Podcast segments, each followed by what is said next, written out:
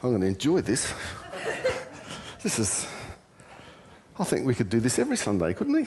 Yeah. Could, I could. I could preach from the uh, the chair. Wasn't it, one of the prime ministers, sort of the chair, or one of the American presidents used to do his fireside chats. So uh, here we are. Where's the fire? Um, but as you can see by the uh, arrangement uh, this morning, uh, there will be a few other people up here uh, just a bit later, but just to lay the groundwork uh, and remind ourselves of, of, what we've been talking about. We've been looking at this idea that we're all ministers. Who feels like a minister? Who is, who is a minister, whether they feel like it or not? Yes, yes there should be a 100% response from that. Um, and, and, we've come to this idea that the harvest field for us as ministers is the community outside of our church. And who knows that this, this harvest field is getting increasingly difficult to navigate as it appears to be getting more hostile. And sometimes I think we wish we could do what Jesus suggests in Matthew chapter 10, where in verse 12 he says, uh, Where you enter a home, give it your blessing. If it turns out to be a worthy home, let your blessing stand. If it's not, take back the blessing. Any household or town refuses to welcome you or listen to your message, shake its dust from your feet as you leave.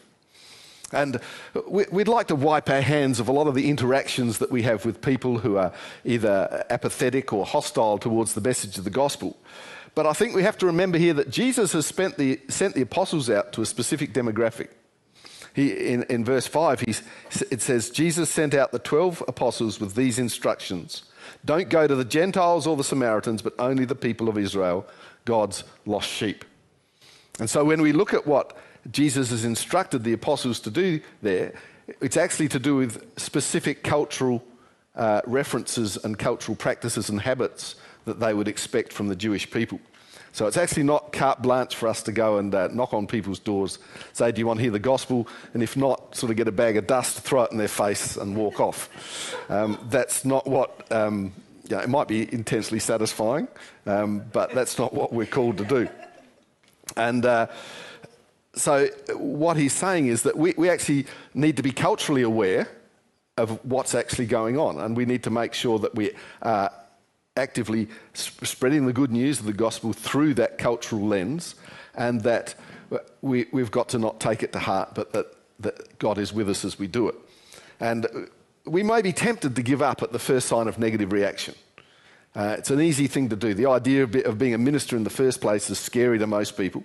The idea that we might meet resistance only doubles down on that fear. Uh, and so, you know, we need to be encouraged about whether we come to opposition. And, and, and God says in verse 16, He says, Look, there's going to be no issues.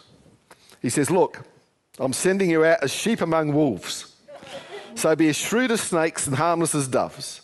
But beware, for you will be handed over to the courts, you will be flogged with whips in the synagogues, you will stand trial before governors and kings because you are my followers. Who wants to go home? but this will be your opportunity to tell the rulers and other unbelievers about me. When you're arrested, don't worry about how to respond or what to say.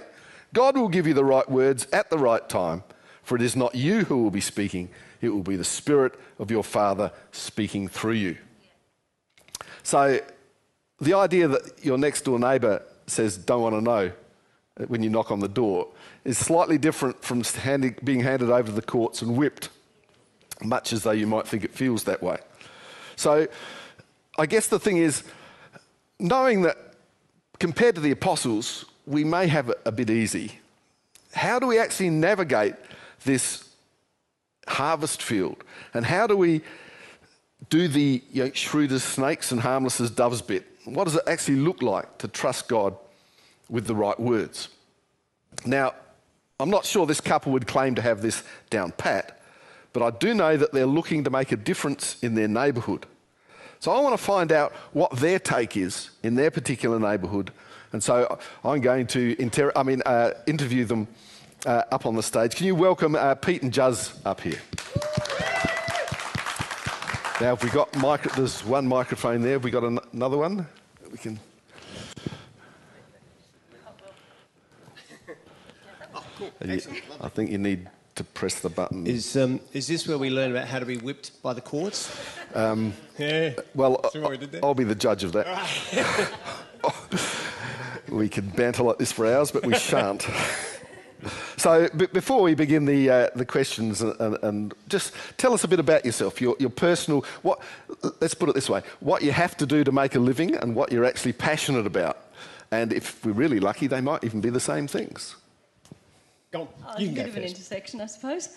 Um, so This is um, Justine, by the way, yeah, that's I'm Pete. Jus- Justine. Hi, and, and we are the courts. So if you need to be handed to us, we will. Yep. We'll whip gently. Um, Was that, was that just off the cuff, or had you thought about that one? No, gee whiz, you're rubbing off. he is rubbing off on me, actually. Um, I'm getting nervous. I know the cure for that. Okay. Sorry. Anyhow. Okay. So um, what was the question? What, What what, what do you do? What do you love? Um, I love being silly.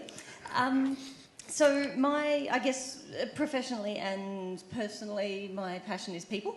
Um, I have for many years worked in mental health, background in psychology. Um, have in the last couple of years decided to branch out and starting up my own practice as a counsellor, which certainly, Mad, completely mad. absolutely, She needs very- help. I do. Um, that's why I'm learning. At so least a business card. I've got a business Oh, card. Oh, okay. We, we've talked about that. Um, yeah, so people connecting people, helping people to connect with their own lives and what that means for growth, really broadly. Excellent. And you, Pete? Uh, I, I should just point out what Juz forgot to mention was her passions, which are tea and bicycles. That is and true. plants. Yeah. Yeah. Not necessarily in that order. Um, but they, that actually becomes quite important a little later on, I think. Um, my background is I started in communications when I was in high school. I was working in television um, and then into radio and spent many years producing and writing radio and writing television comedy. Um, then ended up on Life FM, doing a lot of work with them, and then left to uh, finish a PhD in writing and started out writing and now novelist and writer and teaching writing and creativity, teaching communication. Right. Do, do you enjoy that? I love it. Right. It's almost like a real job sometimes, but very rarely. Yeah. So your passion and your purpose of uh, They have very definitely mingled, which is, which is wonderful. Yeah. right. Yeah. Uh, so okay, then how, how did you actually come to be living in the, the your current community? Um, He married into it. Yeah, I know. he married into the community. Well, Jazz actually built there. So the, the community in question is Lightsview, which is new. and growing and growing. yeah. And that's why we're looking to move out. Uh, no, uh, it's the neighbours, you know what I'm saying? Uh, no, it's, it's a fantastic community. It's brand new pretty much. I mean, they're still finishing building houses. Um, Juz was one of the first people there, which is what attracted so many people to the neighbourhood. Um, and we, we got married um, over a year and a half ago now, and, and we moved into her place because it was nicer than mine. Um, and so we've both sort of now uh, in Lightsview. That's how we came to be in the suburb. Why did you buy there in the first place? Because I could afford it. Good answer. Preach it, sister! Also, actually, part of that was it was going to be a new house. It was going to be, and again, this will feed into further comments that we'll make. But yeah, it was going to be a new place. It was nice. It was it was precious to me. Um, so that really did at the time fuel my moving into Lightsview. And as a single female working in the mental health industry, mm-hmm. it was actually a very secure little house that I could build. So mm. I could lock myself in and nobody knew I was there. And again, that doesn't work for community until you marry someone like him. Ah. Do you, do you think that was that Lightsview lends itself to that sort of uh, attitude for people buying houses? Very much so. It, it's like the perfect storm of it's new, it's precious, it's mine, it's the most expensive thing I'm likely to buy in my life, that whole thing about houses. Um, and yeah, everyone has access to their house sort of from a garage out in a back lane. Nobody meets at the letterbox out the front anymore. Um, There's no back fences to talk over. No. Yeah. In fact, in fact, a lot of people live the entire week, month, years without actually seeing the neighbours at all. You come through your back door into the house. In fact, if you walk along some of the parks that, that have the fronts onto the parks, the fronts are just ragged with Weeds weeds and old newspapers because nobody goes out the front door. Nobody goes Right. to the front door. So everybody's safe and protected in their little boxes. And I think it's a really interesting picture of where we're at. And not just there, but everywhere. I think there's a sense in which COVID, particularly, has made us be that self protecting. And that's a really horrible place to be. Yeah. So you obviously noticed this this trend in there. That I mean, I guess that it has one of two um, outcomes. It either depresses you horribly and you shrink back into your house and Even do more. the same, Yeah. even more, Yeah. or you do something about it. So what was it you thought you guys could? We bought a bigger TV. No, no. I made him give away his big TV. We I- yeah, I a had to give away stamp. the big TV. uh, no, well, the first Okay, thing that we'll we did talk is about that actually later. the anniversary today of the first thing that we did. What, Um, so again, I married Mr. Community, um, Mr. Outgoing Community, um, and in my quiet little closed-in home, he says, "Let's meet the suburb." I go, what? and he's linked up with a couple of other people who have a bit of a community focus in Lightsview. There's um, suburb web, websites and Facebook pages and so on. Pete's met up with a couple of people there and said, We're going to have an Easter party. So suddenly we're involved in a suburb wide, there's 5,000 odd houses in Lightsview, and this suburb wide party that was going to start in one park and move to the next park and then on to the third park, allowing everybody to come in, have um, Easter egg hunts, music, face painting, balloon animals, etc. And he pulled it off. well, not by myself. Not by I mean, himself, I had no. lots and lots of help, but yeah, a lot. Of, there was a bunch of people who got together, and we had uh, Easter parties in the parks. Right. as it was, and that was that was last. Easter. But the interesting thing that we found, and in relation to building community afterwards, talking about it, and we all sat down afterwards and had a look at it, and they had tried to do that before. They being the developers, who coincidentally were called Pete. So It got very it got confusing when we talked about. So what's Pete doing about this? I'm going, oh, I'm just going nothing. oh, that Pete, yeah. But the developers had done stuff. They had put on big barbecues. They had put on picnics and stuff. And people came out, would go to them, and then go back to their their homes. And we realised that putting on a big thing where everybody could get involved didn't make community. It made an event. Right. So you got to see that there were a lot of people around, and we were probably the ones walking around talking to people and saying, "Say, hey, you know, welcome," and all that sort of stuff. And I met people from around the corner and stuff, but not many other people were. It was just a really fun thing to do in the park. Um, but that doesn't make community. Events don't make community. Right. People have to do that. Yeah. So how, how did things translate from that first event? Well, we decided what we needed to do was go smaller, um, which and just went. Oh, thank God. um, so we started. We started doing these things called laneway parties, where because one of the things about Lightsview as we said, all the all the cars come in the back. So there's behind most of the houses. There's laneways. You, you got one behind your place. You got a laneway behind your, and all the houses, just the driveways are there, and only the people who live in those houses use that laneway. Right. So we talked to council and had a bit of a chat with them and told them what we wanted to do. They said, fine, that's a brilliant idea. Block off your laneway and have a party. And this is something to really keep in mind for the future. Councils love that stuff. Councils are actually falling over themselves to give you money to do things for the community. I'm serious. Right. Yeah. And they actually gave us money. They bought us a barbecue. We've got gazebos. We've got tables. All of this stuff that they paid for. Wow. The guy from the council came around for our first street party and bought all these big games like a giant um, Connect Four and all these games and Giant stuff for Jenga. people to play. The council wanted to do it, but nobody had asked them. Right. And the really weird thing is, we said, we want to do this thing, is that okay? And they said, oh my gosh, yes!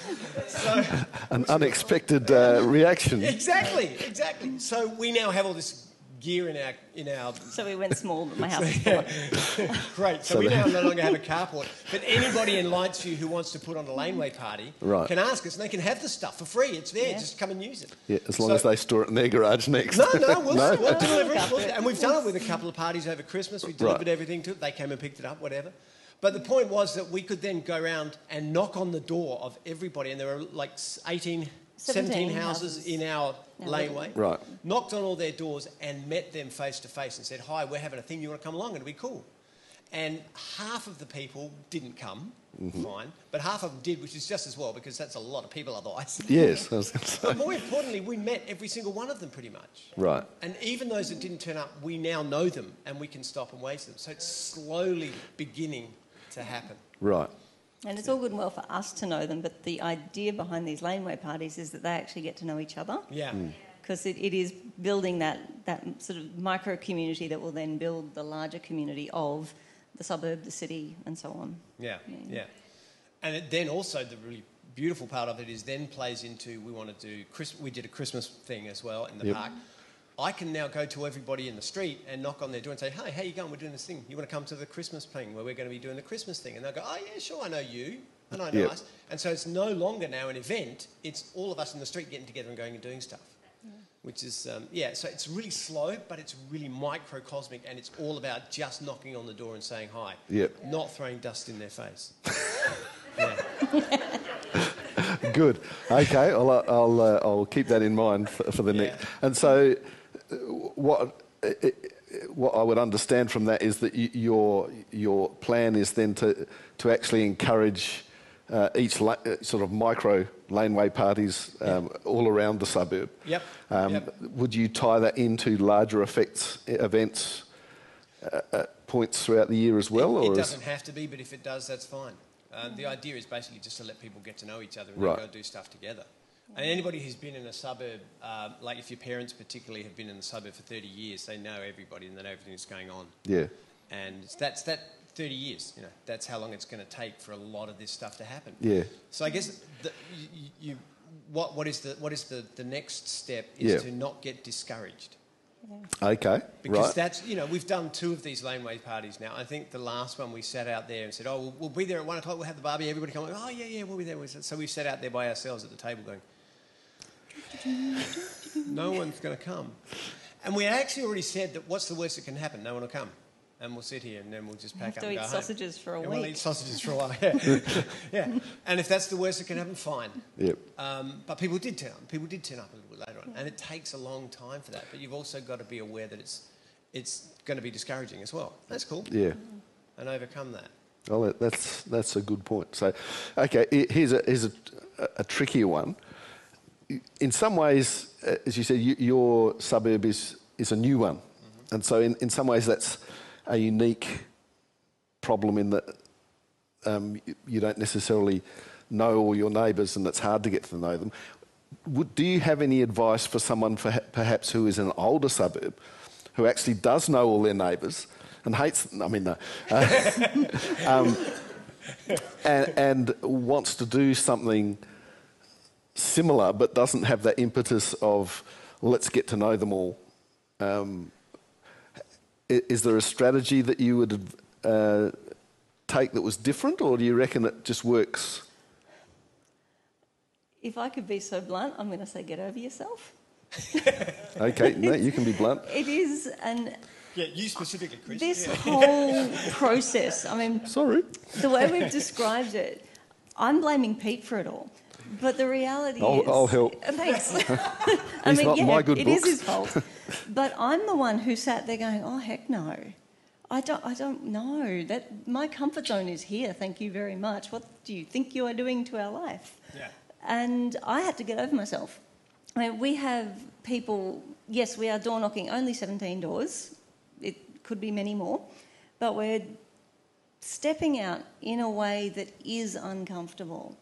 And that's where we start to break down some of the, the beliefs, the ideas, the, um, the misconceptions that keep us from creating community.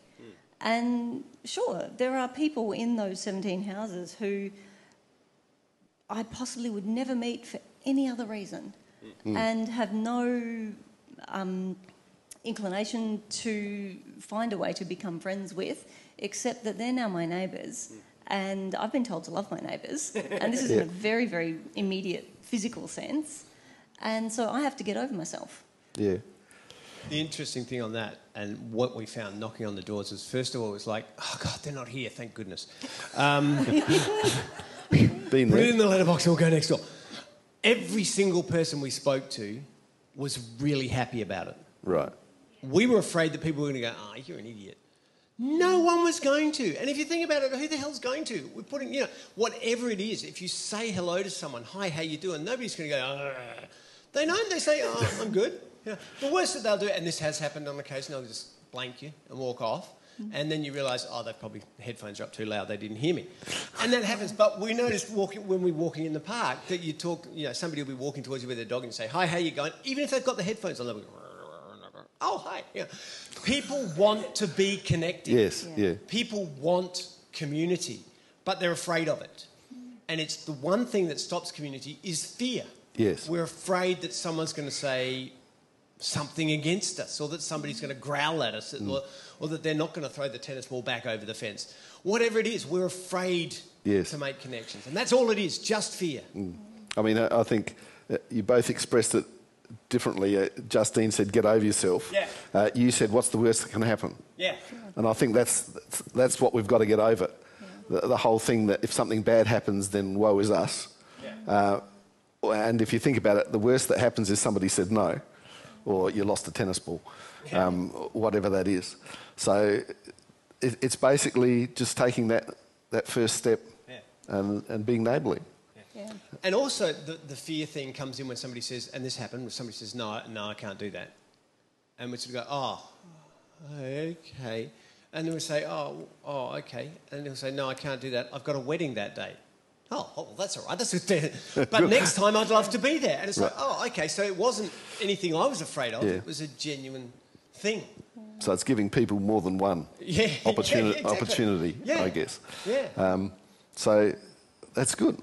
Well, thank you for those insights. Can I add one thing? No. Just one thing that I have to add. No, because, no. Because Oh, you, sorry. whilst you were Uh, talking, Sound, whilst you were talking, Sure. something, and, and all of this, and we sit here in church and we're reading from the Bible and we're talking about evangelizing and going out and speaking the word, and like you're saying, knocking on people's door and telling them that Jesus loves them and, and why, are you, why are you shuffling me out, whatever, you know, all that sort of yeah, stuff. yeah. And for my time at Life FM, one of the things that I always taught the announcers was don't preach, never preach. Live your life and share your life Right. and let your life do the preaching, just talk. And it occurred to me that out the front of our house, because as Juz moved in fairly early in the piece, Juz has built a garden that, like out the front, the median strip garden is just this massive thing that you can hardly hack your way through. It's an amazing bit of garden there. All the other houses that are fairly new, they've just got a couple of weeds growing in the front. It's like, oh, uh, "Oh, it's all right." But Juz has never gone to them and said, if you want to get your garden to look like mine, you should do this. She has never done that. But people have asked her, Right. how did you get your garden to do that? What can I do with my garden to make that happen? And to me, it occurred to me as you were saying that earlier that that is the perfect picture hmm. of neighbourhood evangelism. Grow the garden, be the garden, and then let people come and ask you. But you've got to know people before they can ask you. That's true. Yep. Uh, I, j- in case you want to know, I'm pretty sure the answer is tea leaves. Yeah, Yeah, that's my secret. Okay, sure. everything. Now, um, just just before we we finish up, uh, uh, uh, just a bit of a shameless plug here because I know that, that what you do together isn't the only thing that excites you about community. You have something going on with Life uh, FM at the moment, uh, which I'm now going to allow you to plug. Oh, okay. Fact, okay, think- well, it's I think we have a slide. Um, not with, with Life FM as such, uh, although eight years ago when Altamira? I was at Life FM, um, they, a bunch of people came to us and said we want to do a short story competition to encourage people to tell their stories of faith and testimony. Right. And because I was a writer and I'd won lots of short story stuff, they dobbed me into it and I ended up doing it. And out of that, strange things going, I ended up lecturing in creative writing. So, um, but so Strange. Stories of Life is now in its eighth year, so this will be the eighth book. And it launched on the 1st of April. It's always a good sign. Of course. Uh, and what it is, is is an invitation for every single one of you and everybody you know to write a story of faith and testimony, maybe something amazing that's happened in your life or has happened in the life of somebody else, and it's a story that you've always wanted to tell. Um, for a lot of people, it'll be, oh, I should tell that, but I don't, no, I don't really know how to. So, what we have done over the years is developed a whole lot of resources. So, you can go online to storiesoflife.net, and there's a whole lot of bits there that tell you how to write a story or encourage you to do it. Um, this year, we're actually encouraging people to write biographies, so you could you could do the story of your dad. Ooh, That would be way cool, wouldn't it? it would.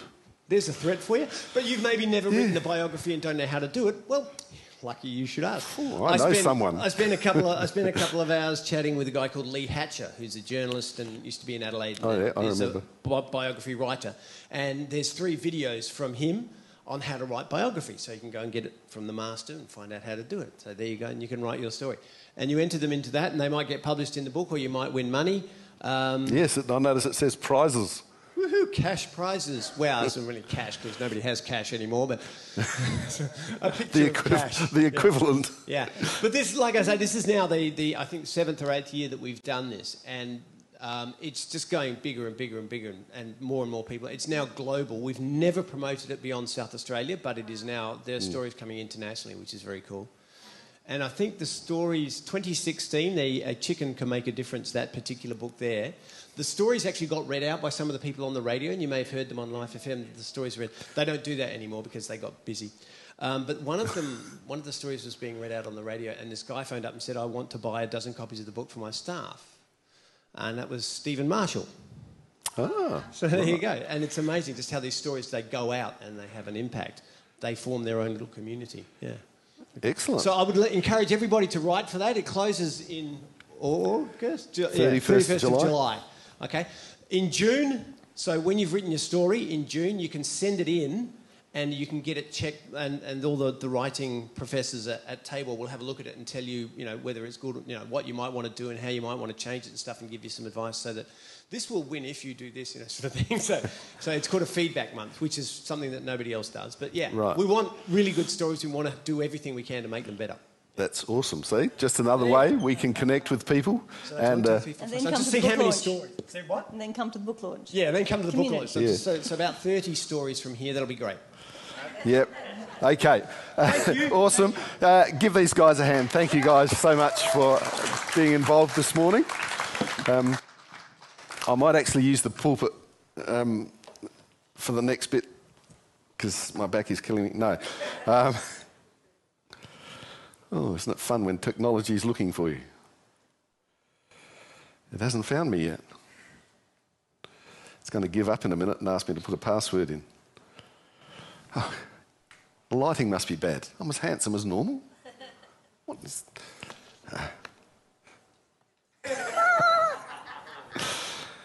okay, heads will roll. Now, it's, it's, it's great to hear just what other people are doing, what their passions are, what, what ideas they've had, uh, how we can do similar things, how we can get involved in uh, explaining our faith by, by a book. I'm not promising anything, um, even though Pete seems to assume that I may actually start writing something. Um, but we can all, I mean, we, we can do that, but we can all start small. If that is, something that you don't want to start on straight away, that you want to have six months to think about it, whatever you want to do, you perhaps want to speak to Pete and Juz. Uh, the first thing that we can do as a community is to begin inviting people to our Friday, Good Friday table service. Uh, we've got, you know, the, these invitations up the back. Um, you know, it's one of those things I, I think that, that, that Pete said. If, if you knock on somebody's door and give them this, what's the worst that can happen? They don't come. Uh, it's okay. The piece of paper we've given you is free. Uh, we're not charging you for it. So, you know, let's get over ourselves and, and, and invite people along. Uh, because uh, I, I didn't ask Pete if I could if I could do this, but sort of I am claiming a bit of an exemption because uh, I think I, I, I am supposed to preach. Um, not at people's doorsteps when I've rung their doorbell, I will admit. Um, but if, the, if you invite people along on Friday, uh, the, the Word of God will be preached. The story of Jesus will be uh, enunciated, elucidated, spoken, uh, and it will give people insight into you know, the faith that we have in our Lord Jesus Christ. So uh, I just encourage everybody here to, to bring people along to that. Um, before I finish, I just want to give people an opportunity to actually have a chance to accept Jesus Christ as their Lord and Saviour. We do this every Sunday. Uh, this morning, I, I want to do something very simple. I want us actually all to pray. So, can I ask everyone to stand? And if you're online, you can stand or sit, doesn't matter because I can't tell. You know, we, we need to remind ourselves of where, what our standing is with God uh, all the time. And I think this, this prayer that we ask people to pray when they don't know Jesus is, is a, a good example of actually just checking our hearts and actually speaking out loud, sometimes which is buried inside of us, and that we, we don't actually tell God often enough. So I, I actually want us to do three things. I want to apologize, I want to request, and I want to thank God for what He's done. And so I'm, I'm going to pray a short prayer. I ask you to follow along after me as I pray. And so that we just actually speak out, you know, what our, our faith is, what our commitment is to God. And if you've done this for the first time this morning and you, and you want extra prayer or to talk about it with me after the service, I'd love to do that. If you're online and you, you're praying this prayer for the first time, uh, press the raise hand button in the chat and one of our team will talk to you privately about it. But let's all pray together. Dear Lord, I am sorry for my sins, for my unbelief, and for my doubt. Right now, I ask you to come into my heart and to be my Lord and Savior.